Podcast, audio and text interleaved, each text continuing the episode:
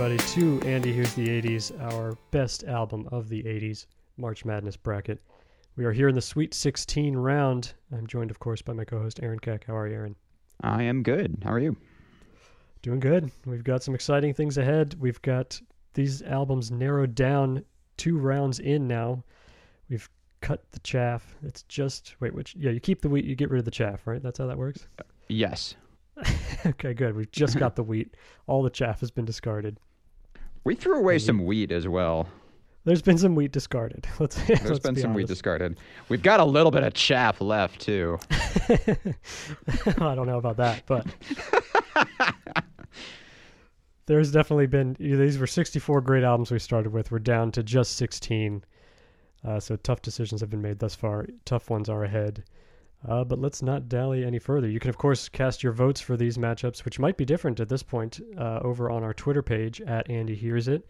We are keeping track of all of those votes there as well and keeping a sep- second bracket going. Uh, I'll remind you at this point, or now that we're about halfway through, any tie breaking proceedings, uh, the tie will go to the album that we chose in this bracket for the Twitter polls. Uh, if it's a tie between two albums that we had eliminated already on our bracket, it'll go to. It said the higher seed before. I think that still is the way I'm going, considering that means that the world at large has chosen that one. Right. buying The more. the the best selling album, as it were. Yeah, exactly. Yeah. Uh, so that's how that'll go. Uh, but get your votes in so that doesn't happen. We had one tiebreaker last year. We had to use our tiebreaker for, uh, but it was still between two albums that we or two songs from REM that we had chosen.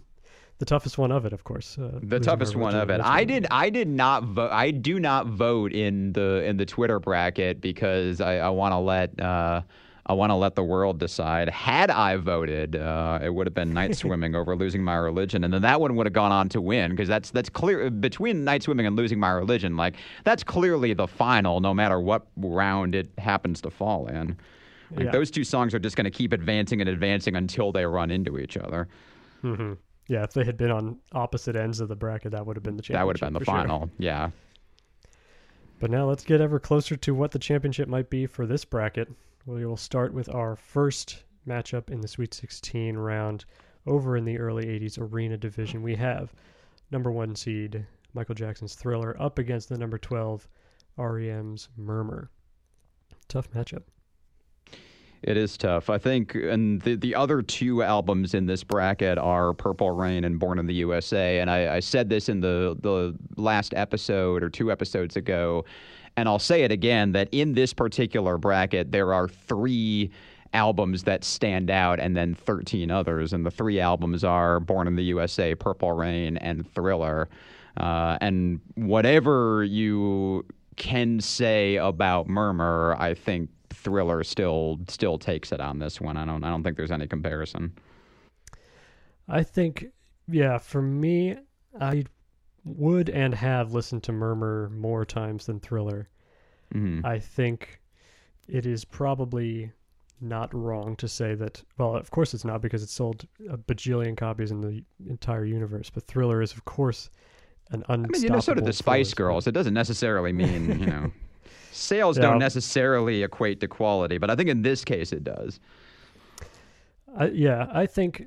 Uh, I mean, I of course think Murmur is start to finish a better album, but because there are genuine stinkers on Thriller, whereas I don't think there are for Murmur, even if there are ones that are not your favorite. But Yeah. I mean, I, I am I'm also happy to and, and now I've now I've got to go back and say I don't hate the Spice Girls. I just like that's just the my go-to generic. They're fine. The, you know, wannabe is great. To become one is great. Uh, but I think if you wanna if you wanna to pull the upset and, and move Murmur ahead of Thriller, I'm okay because I'm I'm saving my chips for our next matchup. So I think I'm, if I'm good on either. I'm good either way. Well, let's see. If if we're talking chips, I guess I would be willing to give Murmur up before a different one. I don't know. Mm, know. I'm, be- I'm, I'm about to make a real hard argument for Born in the USA, so uh, we might end up having to toss a coin on that one. So, so, because you are right, like Thriller is, and I mean we've said it a thousand times, like Thriller is four great songs and five not great songs, uh, whereas Murmur is much more consistent all the way through. So, hmm Well, let's see.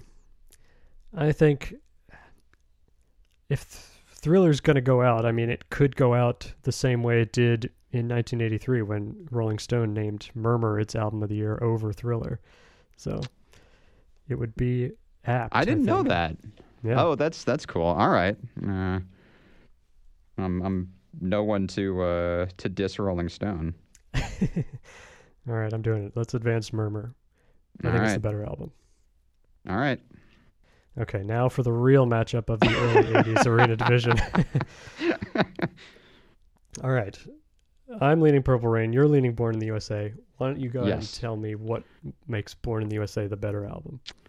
Uh, born in the U.S. Uh, Prince has Prince has lower lows. Um, I know. I mean, Born in the USA from start to finish is, I think the the.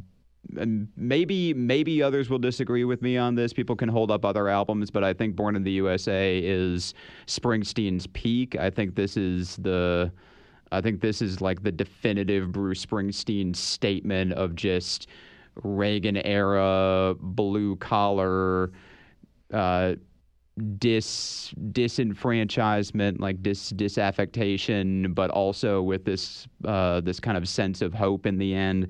Uh, I think the I think the band behind him is playing at the absolute top of their game. The singles are fantastic. You've got Born in the USA, you've got I'm on Fire, Glory Days, uh, Dancing in the Dark might be the least of the singles, which is saying a lot because that's a great song.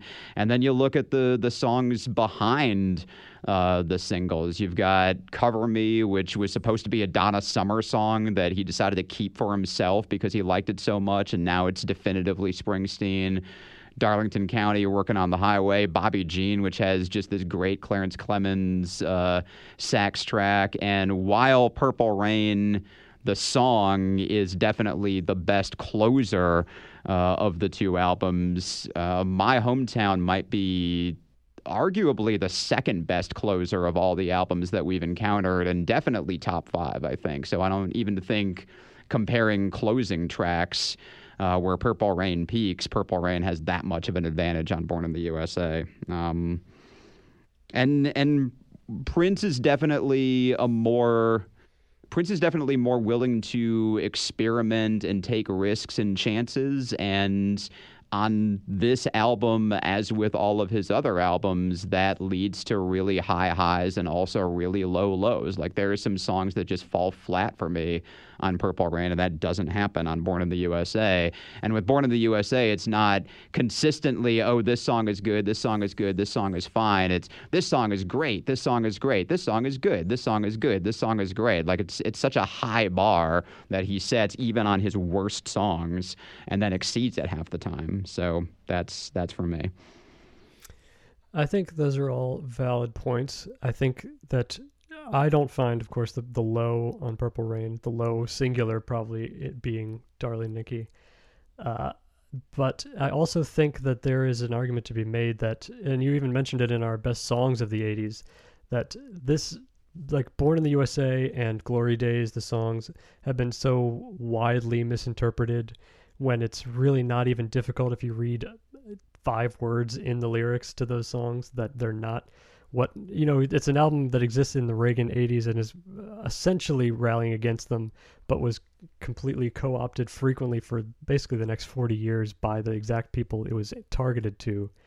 And I think you have to ding it a little bit for being maybe too bold and poppy to that the message went over so many people's heads uh, Yeah, and I, I would I would necess- I would say that about the song "Born in the USA," just sort of removed from the album and on its own. But I think if you sit down and listen to the album start to finish, by the time you get to you know some of the downers like "My Hometown" and uh, uh, what was the um, downtown train uh, and a couple of Mhm. others like deeper into the album i don't i don't think you miss the message if you listen to the album all the way through i think you ding the single for that but not the album Uh, I don't know. I think uh, 15 million people in America bought this. I can't imagine that they all, not that it necessarily needs for all of them to get it to for that to be a success, but I, I think to me also as I'm listening to it, regardless of the message,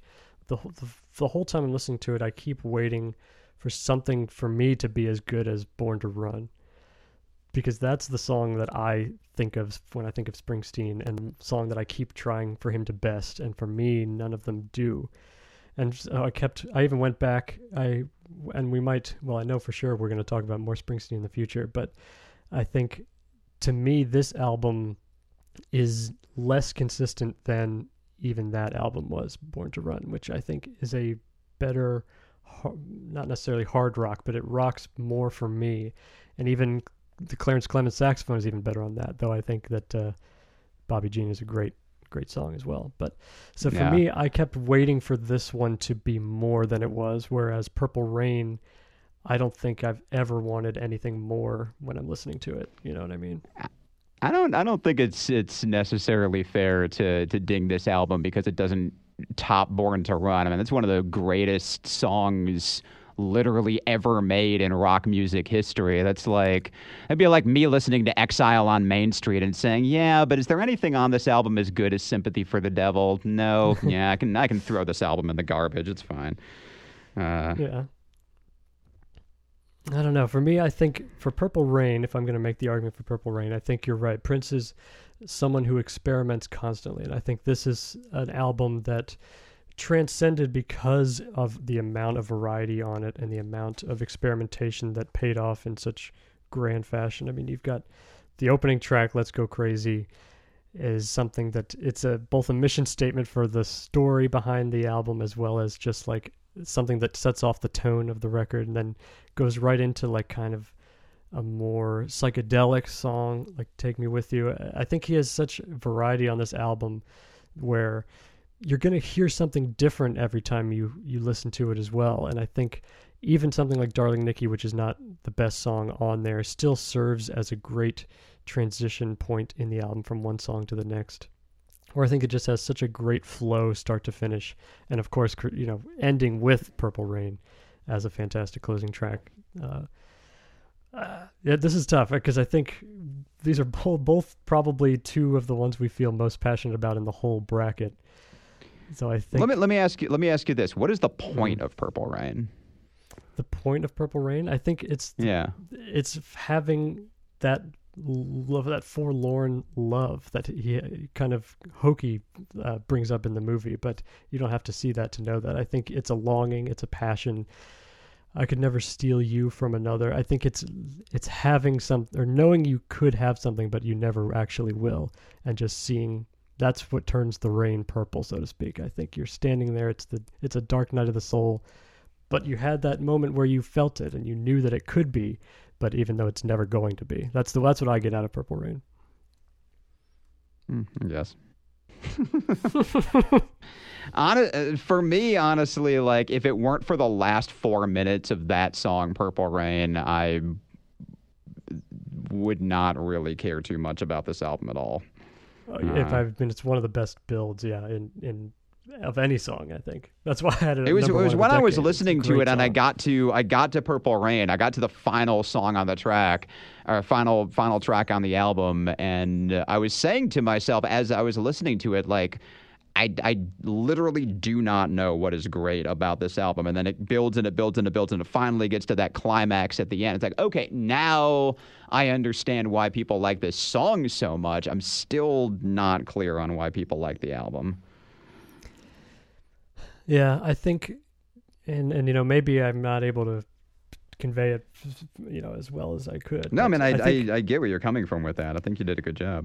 And I think sonic, I th- just think sonically every song is so different while also still sounding like a cohesive album. I think there's you know because there's like Purple Rain's like such a such a classic rock sound, whereas then you also have something you know like I Would Die for You or Computer Blue that are like these drum machine kind of tripped out kind of art pop songs that I think are both still so great while also fitting in with everything else. It's his most rock album while also being so wildly experimental in a time when I think experimentation was something that wasn't happening as much. I don't think Uh, things were kind of more straightforward and uh, synthesized in the '80s. I don't know. Really, with all the albums that we've listened to? Well, that's kind of what. Oh, that's like what kept me away for so long, right? The synthetic, the the fakeness of the of the '80s, the artifice. Whereas I think this breaks that all down while also somehow embracing stylistically some of the new technology, but also incorporating that into established rock and pop uh, structures. I don't know. For I me, thought one of Rain the- is Yeah. Oh. I, I think it's riskier also, which I which I like. I look for more something riskier. Whereas I think even Born in the USA is all it's like you said maybe the best version of Bruce Springsteen, but it's not unexpected. You know what I mean? Yeah, these are these are all fine words. I mean, ultimately, we're ultimately like your pick is Prince, my pick is Bruce. We're not going to convince each other, and both Mhm. albums are both albums are great. So there's not a wrong answer here. Yeah. I do have two chips. if you want to cash in both of those chips, then I guess I would. I'll I'll go for it now. Here you go. Okay, all the chips We- are we off are- the table. All the chips are off the table. All right. Born in the USA advances over the best album of the 80s, Purple Rain. That was fun. it was good. That also means so I assume that's your first Final Four pick that's out, right? Yes. I, yes, Yeah. it definitely is. So so we are we are now even on that because because we dropped to, uh, Tracy Chapman in in the first round. So we've each got three Final Four picks left. And I also think it, and, you know, we've the decision's made already, but tr- that Fast Car is another one where it's a beautiful pop song that I think by holding off that chorus for so long gets away with what Born in the USA doesn't, which is by So I. I 100% agree with that. I think Born in the USA just talking about the single, I I do agree that it would be an even better song than it is if he had just done verse verse verse verse chorus and Mm-hmm. held off Born in the USA until the end. I totally agree with that. I think Tracy Chapman got it right on Fast Car. and that's why that's our consensus best song of the 80s. Is- because it Correct. and why it and why right. Born in the USA made my top 10, but it's it's further down cuz cuz you're right. I mean, people people misinterpreted that song and yeah, I mean the the lyrics are there. You just have to pay attention to the verses and it's it's not a it's not a hard message to miss, but people did miss the message and that is that is partly on Bruce. Mhm. But like I said, But yeah, the I road, I've we, uh, thought that for a long time, and I'm glad you said that because yeah, that's that perfectly captures it. Tracy Chapman got it right, and Bruce like missed an opportunity there. Yeah, and we'll uh, we'll have other opportunities to explore maybe times that Bruce did it better uh, down the road. But yeah, All right, so that brings us into the early '80s club division now for the Sweet 16. Number eight, Kurtis Blow self-titled debut, up against the replacements. Let It Be. Uh, should we just advance Let It Be and then? yeah, replacements totally. Yeah, caught up a little spent so much time talking about Bruce versus Prince, but I mean, this whole bracket was all about Bruce versus Prince. I mean, none of the other matchups that we've got from here on out. I think this is going to be pretty easy now. Uh, this is very this is very much like the REM bracket where it, where we wound up with night swimming and losing my religion in the Sweet 16. It's like, well, what do we do with this? This is the final. Why are we doing this in the Sweet 16? Yeah, that that was for sure the night night swimming losing my religion of this bracket right there. And now it's going to be nothing but easy decisions after that. For a little while, Right. there might be a couple tricky ones, but I was going to say you don't like Bruce Springsteen as much as I do, so you're, we're going to have some we're going to have some questions down the road. But that's true. It's still alive, so I, I'm going to Yeah. be have some other conversations to have. But all right, but the next conversation right now ahead of us is the early '80s club matchup between number eight seed Chaka Khan's Naughty up against Fresh Fruit for Rotting Vegetables from Dead Kennedys. Uh, are you st- you still leaning uh, Fresh Fruit on this one? I'm still leaning Kennedy's. But if you're if you're going with Chaka Khan, I'm I'm willing to listen on this one. I think I'm still leaning Chaka Khan for the reasons I advanced it over the Minutemen before, but also looking ahead, I don't. I think Let It Be is stronger than either of them. So if you want to advance, I uh, I agree with that. Fruit, Yeah, All right, so we I'm I'm good with moving. Yeah, I'm I'm good with moving Chaka Khan forward. Okay, let's do that then. They're both very good albums. All right, Chaka Khan advancing over Dead Kennedys, moving into the late 80s arena division we have. Songs from the Big Chair up against Joshua Tree. And I think this is where it comes into you know my complaint I always have with Joshua Tree is the album sequence is completely off for me whereas I think one of the things that I found that I liked about songs from the Big Chair is that it is perfectly sequenced. So if we're looking album to album, I am I lean team uh, Tears for Fears for that one still. Uh, I'm okay with that. My the the thing that I have learned from this March Madness bracket, this whole thing that we've been doing in all these episodes, is just how much you love songs from the Big Chair. I did not know that. Did it, you it know that of, going in?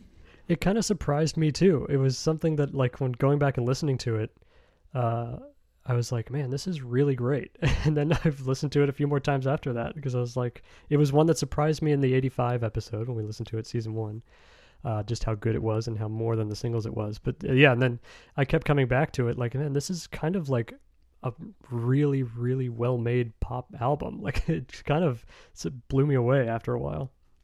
Yeah, because this is this is another one where Joshua Tree, just like Thriller, which we talked about, is another one of those albums where it's like single, single, single, single, the rest, and. Mm-hmm I think what, now that we're getting down to the the very best of the best when it comes to albums, we're starting to remove those albums that are four great songs surrounded by yeah this is fine. And I, I do think that joshua tree is in that category. Four amazing singles and a couple of other songs on the album that are also really good.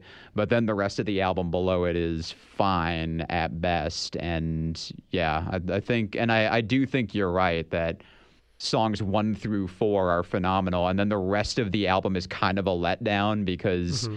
you've just gone through one of the best four song sequences that ever got produced in the 80s, with the possible exception of the middle of Thriller.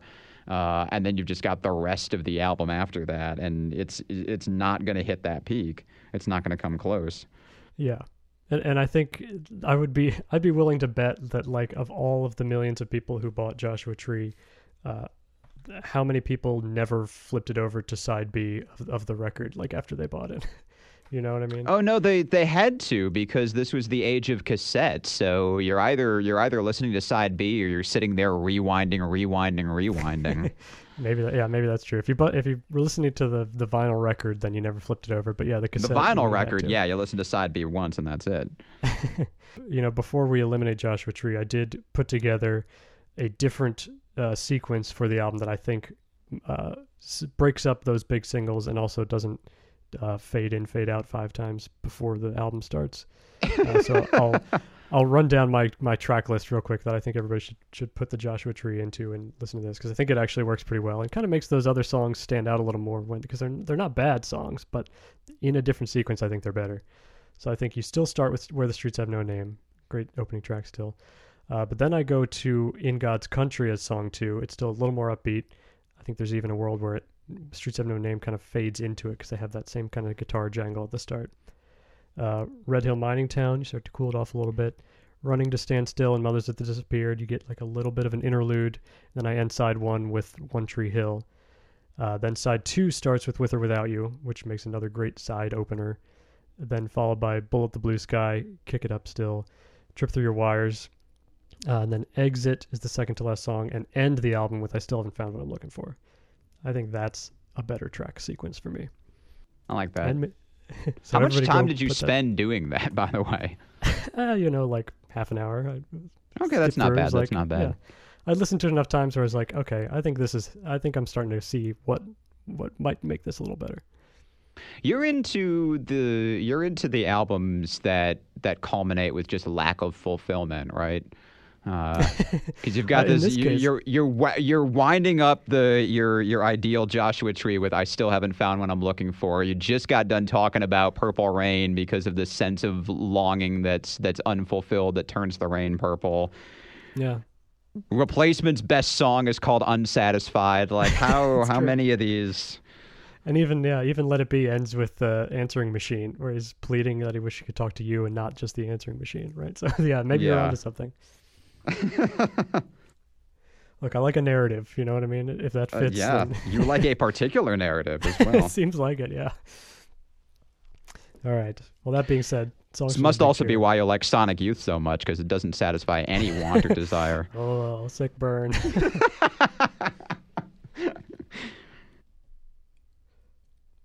All right. Tears for Fears advancing over U2. Moving into late 80s arena division, we have Takes a Nation of Millions to hold us back from Public Enemy up against Whitney Houston. And I think uh, are we doing the same thing since since I think the full album of Nation of Millions comes closer to completeness than than Whitney Houston does. Uh, I agree with that, and I, I, I think. Well, so one thing about Whitney Houston that I said back in the the 1985 episode when we were talking about this album, Whitney Houston has got a phenomenal voice, and occasionally, like there are several great, great singles. Uh, on this album, as there are on on every Whitney Houston album, the thing that just keeps sticking with me about Whitney Houston is that about half the time, her voice just takes off so much that I like I no longer feel whatever emotion it is she's trying to convey because her voice is just so powerful and strong. When she, whenever she's trying to be sad, usually. Uh, her voice is just so powerful that it makes me so damn happy to listen to. I can't get the I can't get the emotion from it, which happens about half the time on on this particular album. Public Enemy is I think a better album start to finish. It's definitely more I think it holds up more today than Whitney Houston does, although Whitney Houston still definitely holds up. As we've said before, it still sounds revolutionary today versus uh, 30 years ago when it came out. No, no change in that.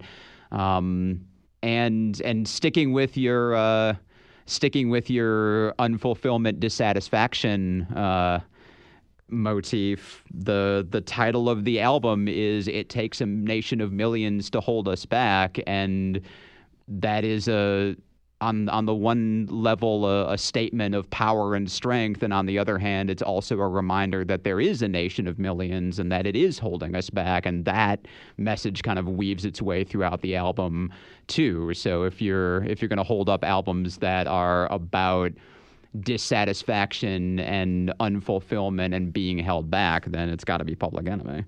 Yeah, I agree. In spite of everything, yeah. hmm Yeah, the message of Whitney Houston's debut album is, "Look at how great a singer I am."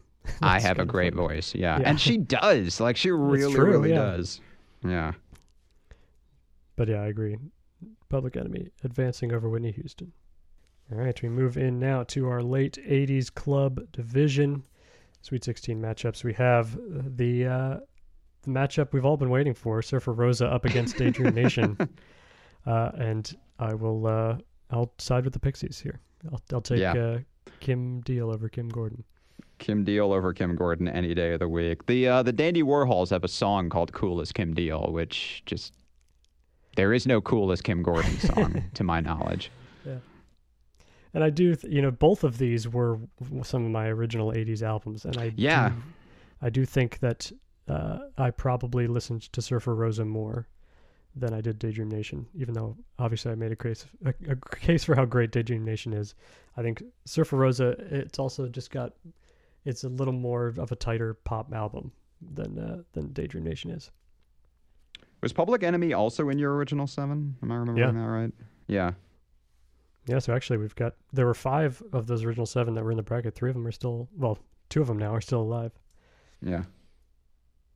I'm surprised Murmur wasn't in your original seven. Come to think of it. Yeah. Well, we talked about it in the alternative uh, uh, episode a little bit. REM, like, uh, you know, I knew their major hits in the 90s, and I think I just kind of took them for granted. I didn't really dig in until we went back to the beginning like that. That's fair.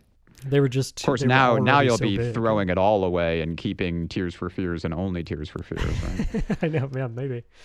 We'll see. Uh, all right, well, but speaking of REM, we have our next and final Sweet 16 matchup. We have number three seed Life's Rich Pageant up against the replacements Pleased to Meet Me. Uh, two great albums. Which one are you leaning here? Leaning narrowly REM on this one. Uh, Mhm. I, I like Life's Rich Pageant a lot more than Murmur. And while Pleased to Meet Me is a great album, if you're going to put REM up against the replacements, I'm, I'm going to go with REM every time. I'm very slightly lean Life's Rich Pageant as well, partially because Yeah. I like Let It Be better than Pleased to Meet Me by a narrow margin, also. Uh, so, and that is still alive. So, I'll, I and I, and Life's Rich Pageant, you know, I've said it a few times. It's one of my favorite REM albums. I think it's a great start to finish record, and Yeah. so is Pleased to Meet Me. But I think uh, Life's Rich Pageant, I also just like slightly better. Agreed. All right, and that Well, that's good. We up. only we only actually disagreed once. That's good. yeah, and Or know, twice, in I guess, the, with uh, Thriller. Yeah. predictable way. Yeah, but Right. to a less lesser degree for sure. To a lesser degree. Yeah. But that wraps up our Sweet 16 picks. You can cast your votes at our Twitter page at Andy Hears It. See what you think is the best album of the 80s, and then we will be back soon with our Elite Eight decisions. Uh, stay tuned. Subscribe to whatever podcast feed you use. Tell your friends. Get them to vote. And until then, Aaron, thank you for discussing these with me, Thank you. and we will see you again soon.